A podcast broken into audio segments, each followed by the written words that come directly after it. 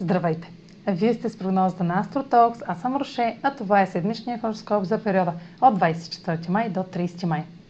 Ще разкажа накратко за общите влияния за седмицата, след което ще продължа прогнозата по знак на асцендента и вашия зодиакален знак. На 26 май имаме пълно луно затъмнение в Стрелец, което е от страната на Южния кармичен възел и се отнася към нашите минали избори. Тъй като е пълнолуние, то ще освети развръзка, решение или приключване в зоната управлявана от знак Стрелец в нашата натална карта. Това не е обикновено пълнолуние, в което резултатът ще е ясен.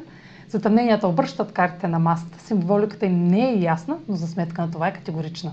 На 29 май ретрограден Меркурий в Близнаци ще засили още повече ефекта на затъмнението. Любимото на всички време за корекция е подходящо да преосмислите, предоговорите или пренапишете дела в зона от живота ви, която е най-активна в момента. Използвайте следващите три седмици от фазата на ретроградния Меркурий за анализ и смяна на мнението.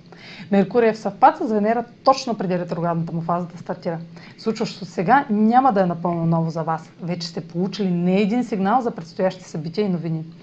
Те може да са толкова мощни и объркващи, че да ви е нужно да ги чуете отново и отново, за да ги побере умът ви. Е, ще имате цялото това време през месец юни. Сега последете прогнозата за вашия асцендент и вашия зодиакален знак. Седмична прогноза за асцендент рак и за зодия рак. Лунното затъмнение Стрелец попада в сферата на ежедневието и сочи кулминация, отнасяща се до здравните режими, работните процеси и задълженията към другите, докато взимате окончателни решения в резултат на избор, направени в миналото. Нови възможности, свързани с пътуване, публикуване, обучения, ще разширяват вярванията в благоприятните резултати относно здравна диагноза, хранителен режим или справянето с вреден навик.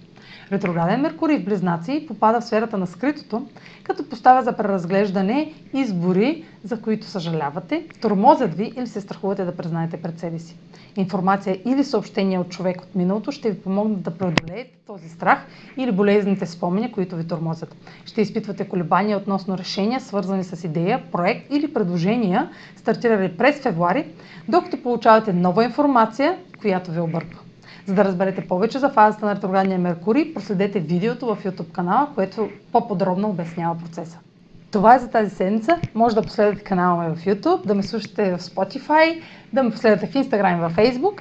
А за онлайн консултация с мен, посетете сайта astrotalk.online, където ще намерите услугите, които предлагам, както и контакти за връзка с мен. Чао! Успешна седмица!